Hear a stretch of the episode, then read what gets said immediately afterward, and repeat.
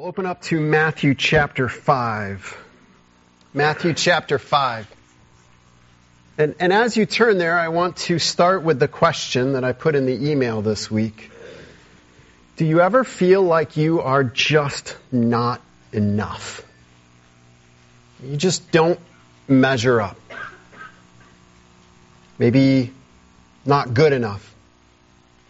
Maybe you feel like you're not smart enough, not holy enough, not loving enough, just not enough. I'm guessing we can all identify with that in some way, shape, or form in different circumstances, different times. Just that feeling like I cannot be enough for what this situation needs, for what my life needs, for what God is asking for me, for what this person wants for me. I am just not enough. And I think our world deals with this in two different ways. One is to kind of accept it and ignore it. I'm not enough. Doesn't matter. I'm just going to be me.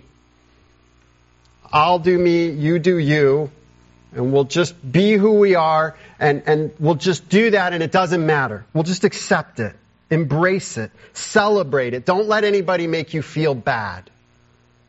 It's one way of dealing with it.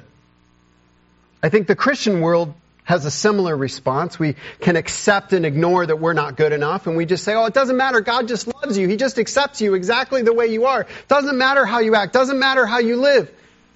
And there's a thread of truth in that, but it's a partial, dangerous truth. God does accept us, but it also does matter how we live. I think that's one way of dealing with feeling like we're not enough. Well, just accept it, just ignore it, just move on. There's another way. It's the way of judgment and shame. In the non Christian world, I think it's choose a side. Choose your side. Choose your social movement. Choose your political party. And it, you have the right to choose, but if you choose differently than me, you're wrong. So total freedom, just with a lot of judgment and shame. Fix society, align with a contemporary trend. There's all this guilt and shame that comes on top of us. Unfortunately, we also see this in the Christian world. Sometimes it's Christians jumping on board the latest trends of society and heaping judgment on other Christians, or somebody feeling like, oh, that person does so much and I just don't do enough. And we feel the judgment and the shame. Sometimes it takes on a more religious veneer. We point out every sin in every other person. And sometimes in the quietness of moments alone, we're pointing those fingers right back at ourselves. And we're the ones giving our own judgment and shame, not only to ourselves, but to others. And we become plagued by guilt we become judgmental of others, and that often leads to just being self righteous. So, what should we do? What do we do with that feeling that I, I, believe is somewhat universal that I am not enough? The Old Testament law lays out all sorts of things that are sinful detail after detail. God coming to the people of Israel saying, this is wrong. Don't do this. If you do this, this is what's going to happen. And here's what you need to do to make it right. It talks about judgment. It talks about sacrifice to pay for our sins. And it talks about shame and guilt. So, so maybe that way of dealing with it is right. Maybe we should feel judgment and shame. But then we come to the New Testament and Jesus dies in our place and salvation is a free gift and Jesus accepts us just as we are and He gives us His grace and His righteousness. So maybe we should just ignore this feeling that we're not enough. In Matthew chapter 5 verses 17 through 20, which is the passage we're looking at today, we're going to look at this through the words of our Lord and Savior Jesus Christ. It's a tough look. It's a tough subject, but we're going to try to dig into it to see what does Jesus say about this. Let me put the passage before us here. Matthew chapter 5, 17 through 20. Do not think that I have come to abolish the law or the prophets. I have not come to abolish them, but to fulfill them. For truly I tell you, until heaven and earth disappear, not the smallest letter, not the least stroke of a pen will by any means disappear from the law until everything is accomplished. Therefore, anyone who sets aside one of the least of these commands and teaches others accordingly will be called least in the kingdom of heaven, but whoever practices and teaches these commands will be called great in the kingdom of heaven. For I tell you that unless your righteousness surpasses that of the Pharisees and the teachers of the law, you will certainly not enter the kingdom of heaven. Whoa. Where's the grace, Jesus? Where's the free gift of salvation? Where's the truth that we can't earn our salvation, that we don't have to try to measure it up, because that's what it sounds like he's saying.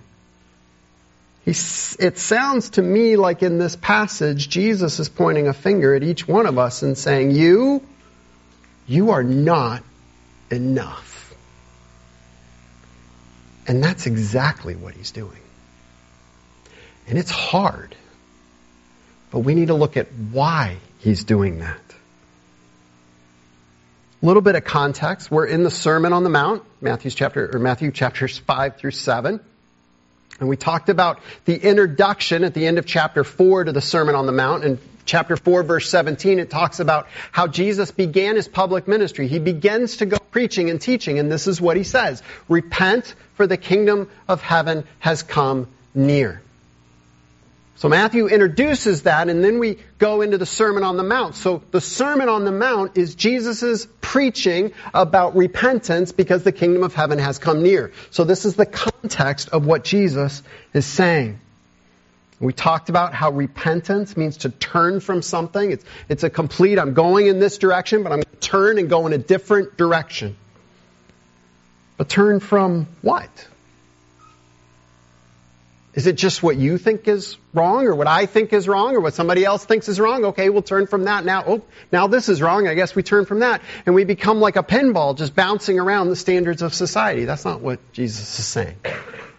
See, he's speaking to a Jewish audience. So when he talks about turning from something, they knew exactly what he was talking about because the law laid it out in explicit detail. The law told them what was wrong and what was right. And they had these religious leaders, these religious teachers. A big group of them were known as the Pharisees. You've probably heard of them. Kind of the bad guys of Jesus' life. And they had a good start. In the time in between the Old and the New Testament, the Pharisees kind of were started as this group of religious leaders that had a burning passion for helping God's people to live God's law. And that's a good thing. That was what they were supposed to do. That was the whole point of the law in the first place. So their start was good. But in order to help people, what they did is said, okay, God's law says don't do this.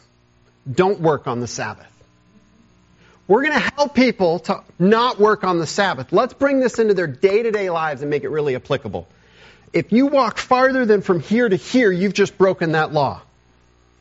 If you open a door, turn a doorknob, flick a light switch, you've just broken that law. Now, the Pharisees of Jesus' day didn't say that. But some modern Jewish people live that way. Certain things I can and can't do. Now, is it in God's law you may not walk this far? No. It just says don't work on the Sabbath. The Pharisees added to the law with the best of intentions but then those things they added to the law became more important than the law itself, and they became statements of judgment and shame that the Pharisees used to make others feel that they're just not enough. But it raises the question Did Jesus do away with the law? Is it just not applicable to us anymore? Is it not important to us after the cross and after the resurrection? We're the New Testament church. Does the law still apply to Christians today? And if so, how? So here's what we're going to do today. I want to walk quickly through the text and make, I think it's four observations. Then I want to take a brief, and I emphasize brief, a brief summary of the Old Testament law. It's a much larger topic that we can possibly go into today, but I want to hit the high points so we understand. And then I want to look at all of this through the lens of the gospel of Jesus Christ. Okay? Can we do that? All right, so let's start with some observations. Some things that really jump out to me from this passage. The first observation is that Jesus believes in Scripture. Mind blown, I know, right? But not just any Scripture. He believes in the Old Testament. He believes every word of the Old Testament, every letter of the Old Testament as having divine authority from God himself. Look at verse 18. For truly I tell you until heaven and earth disappear, not the smallest letter, not the least stroke of a pen will by any means disappear from the law until everything is accomplished. Look at how he thinks about scripture there until heaven and earth disappear, not the smallest letter, not the least stroke of a pen will by any means disappear from the law until everything is accomplished. Now, what does he mean by the smallest letter or the least stroke of a pen? You may have heard the phrase every jot and tittle. And that's where, this is where it comes from. Okay, so let's look briefly. I'm no Hebrew scholar, but I just want to help you. I found this on the internet. I didn't make this. This is really helpful. So the yod, sometimes transliterated to jot. Okay, now it's kind of hard here, but that little mark there is like an apostrophe. You've seen an apostrophe in English. I mean, it's just this tiny little thing at the top of a line and could easily be overlooked. That's the smallest written letter of the Hebrew alphabet. It's a jot. Just a tiny little ink blot on the page. The tittle is even more interesting. So on the left there is one letter and on the right is a different letter. Do you see the difference? It's like a tiny little triangle. If you know anything about fonts, you've heard of serif and sans serif. So a serif is like a tittle. It's, it's like a little flourish on a letter. But in English, when we talk about fonts, it's, it's not important. It just makes it look pretty. When you're talking about that in Hebrew, it completely changes the letter, which could change the meaning of the text. Jesus is saying every little bit matters. We have this in English. This has got to be the most boring slide I've ever made, by the. feel like you, I feel like I should have you cover one eye and read the top line. What's the first letter? Q. What's the second letter? Oh, what's the difference? A tittle. There you go. It's just that little tiny stick, right? Look at the next letter. N and H. I just got to tell you, I work. I remember working with, I think each of my kids and their handwriting on this because it was so easy for an N to look like an H and an H to look like an N. It's just a tiny little extension. It looks like a decoration, but it completely changes the letter. That's what Jesus is talking about. Every little bit matters. Jesus believes in Scripture. He does not ignore or set aside or do away with the Old Testament. There are Christians today that will say the Old Testament doesn't apply to us anymore. We just need Jesus. We just need the red words. We just need everything after Christ. That is not what Jesus himself believes. I was a youth pastor at a church. There was a guy that came in and taught an adult Sunday school class, and several of my youth went to that class. And he taught that everything before the crucifixion did not apply to us in any way, shape, or form. Don't look at it, don't read it, it doesn't matter. And I went to the elders of the church and I said, That man is a heretic, and he should be cast out. He went on to be a pastor of a church in Texas, wrote several books, became somewhat famous. Scary. It's terrifying. It's an extreme form of looking at Scripture. Jesus says it does matter. All of it matters. We cannot throw any of it out. When Paul wrote, all Scripture is God breathed and useful for teaching, rebuking, correcting, and training in righteousness, he meant all Scripture, old and new. In fact, he was probably primarily at that point talking about the old. It all matters.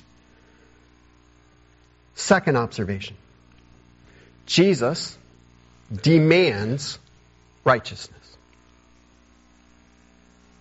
This modern Christianity says it doesn't matter how you live, doesn't matter what you think, doesn't matter what you do. Jesus disagrees with that. Look at what he says.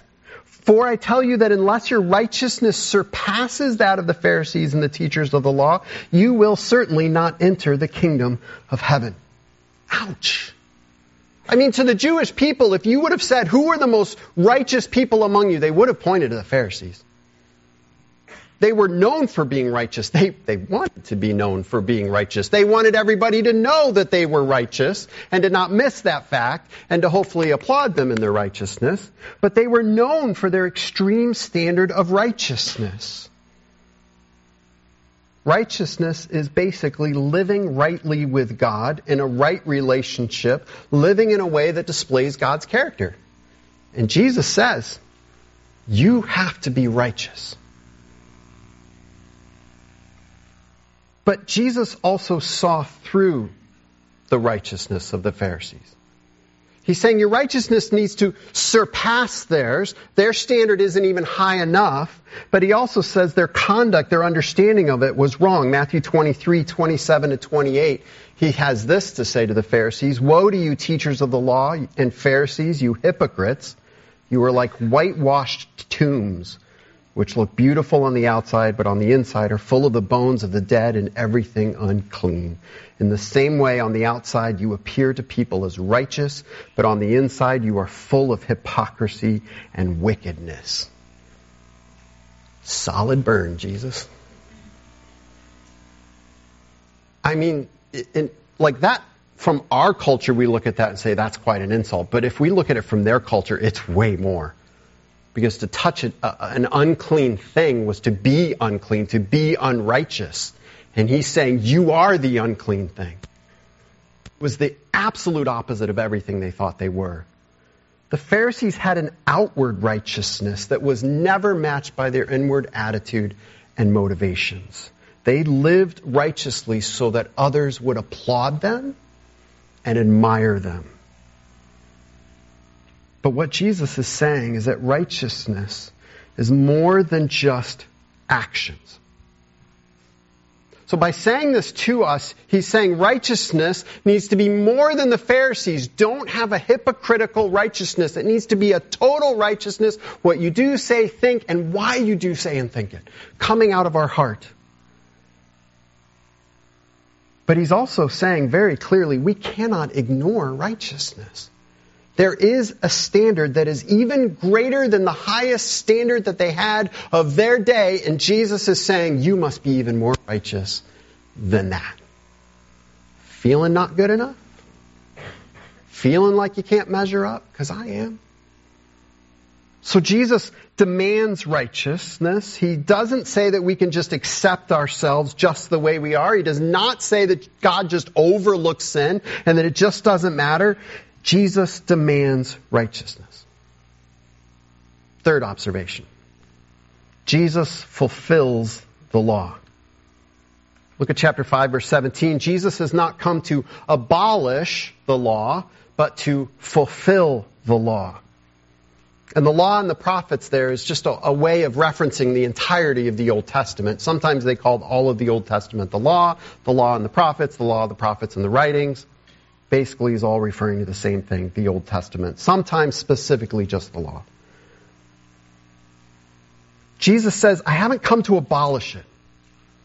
He's, not saying it's completely worthless, don't look at it, it doesn't mean anything. In fact, he says all of it is important. I have come to fulfill it. And then in verse 18, he says the law has, is something that needs to be accomplished. It can't pass away until everything is accomplished. And the word there, the word in 517 means fulfilled. It means filled up. Nothing lacking, completely finished. Like a cup that's been filled to the brim with water. It's fulfilled. And this word here, accomplished, means something that is completely created, something that is done or has come to pass. It's like an artwork that is finished by the artist. It's accomplished. It's done. It's complete.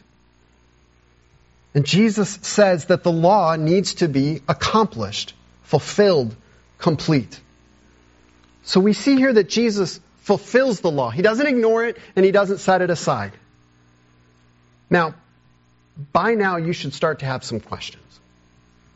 Right? If, if we're approaching the Word of God with hopefully some thoughts in our head and, and we're thinking about it, we're wrestling with it, which I hope you are, you should start to have a question, wait a minute, does this mean we have to keep the Old Testament law? Do we have to do everything it says? Should we be sacrificing animals right here?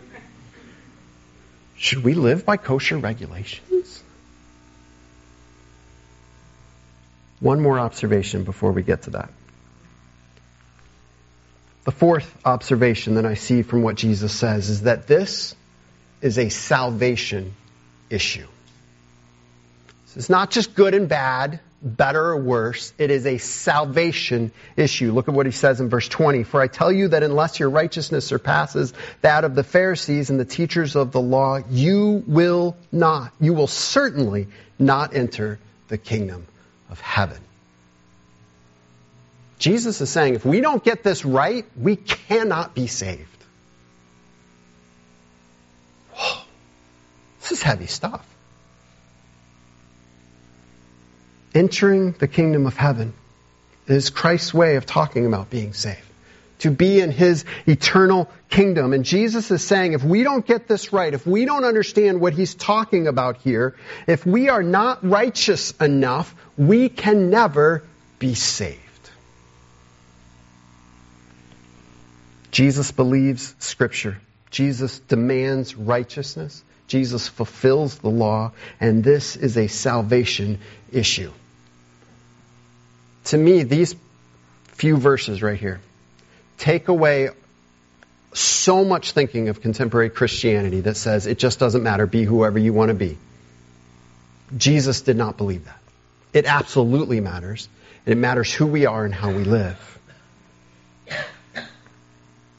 But what we need to be careful of is that it doesn't go to the other extreme of becoming judgmental and hypocritical and just living under this overbearing burden of shame and guilt.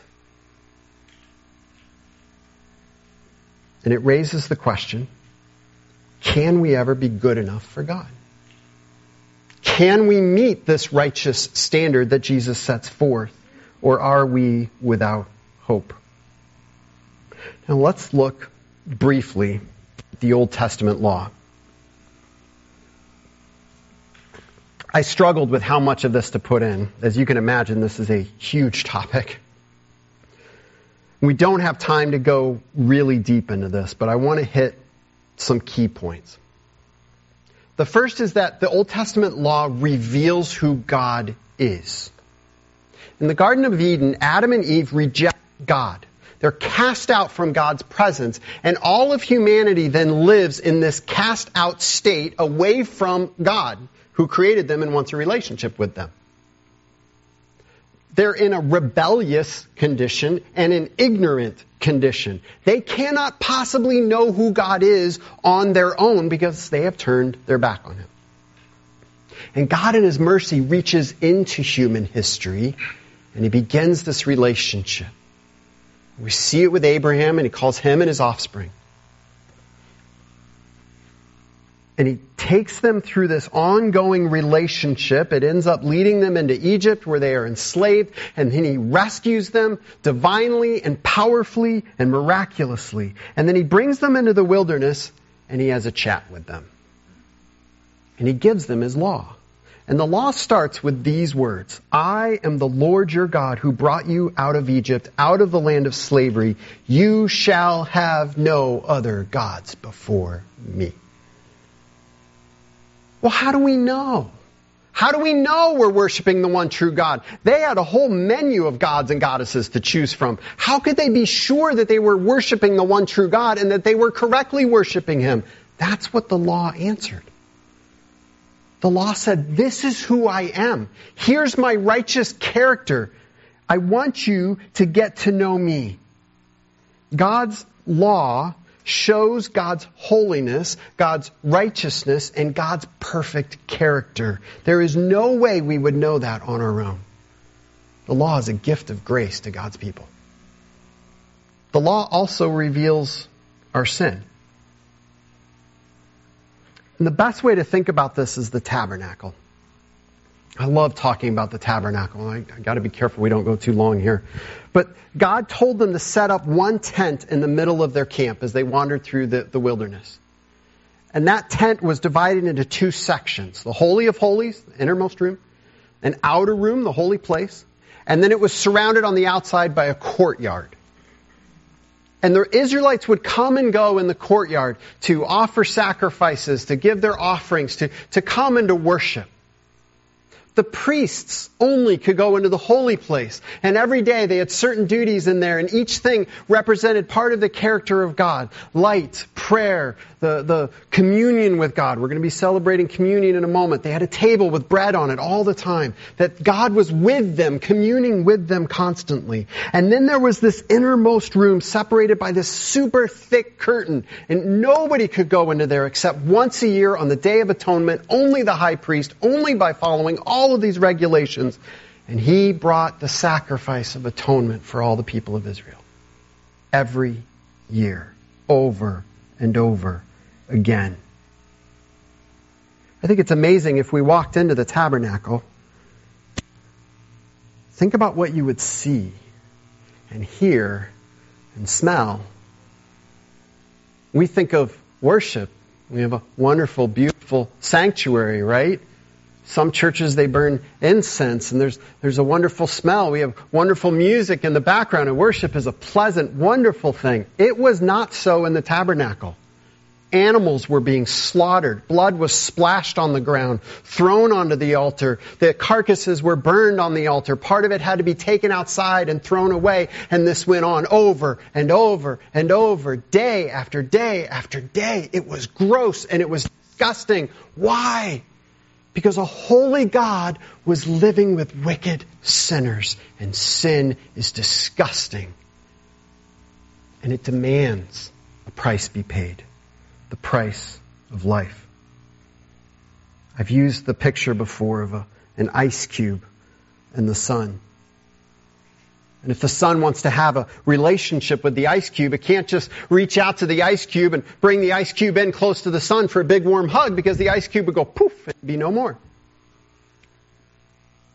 God cannot just bring us into his presence as sinners.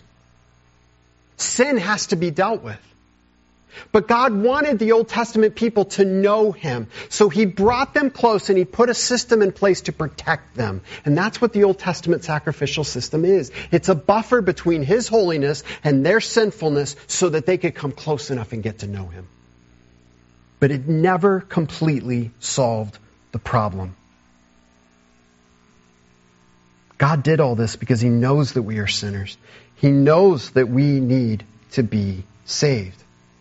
And that's the next thing that the law does. It points to our need to be saved. God gave them this sacrificial system to deal with sin. He didn't just come to them and say, You're a bunch of sinners, you need to fix this. He said, You're a bunch of sinners, and here's how I'm going to fix it. And I love that even in the Old Testament, salvation comes from God. God did all this because He knows that we are sinners. He knows that we need to be saved. And He wants us to understand this. Remember why Jesus came preaching? He said, Repent, for the kingdom of heaven is near. You see, the law points to each one of us and says, You are not good enough. But a holy, righteous God wants to have a relationship with you. And it leaves this question hanging. It's like a signpost pointing to something that they just weren't quite sure what it would be. God is going to change this. God is going to save us. The law is important in the New Testament. The New Testament just doesn't just dismiss it and do away with it and say it doesn't matter. Our passage today shows that Jesus considered the law very important. Later on in Matthew 22, uh, 22, 37 to 40, Jesus answers a question, what's the most important commandment? He says this, love the Lord your God with all your heart and with all your soul and with all your mind. This is the first and greatest commandment, and the second is like it, love your neighbor as yourself. All the law and the prophets hang on these two commandments. And we love to take that and say, well, if you're just loving, then you are fulfilling the law. That is a very shallow way of looking at what Jesus is saying. What Jesus is saying is that the entirety of the law has to do with your relationship with God and your relationship with others. It's all about that. So if you keep the commands but you don't love God and you don't love others, you're not actually keeping the commands. If we go to Hebrews chapter 8,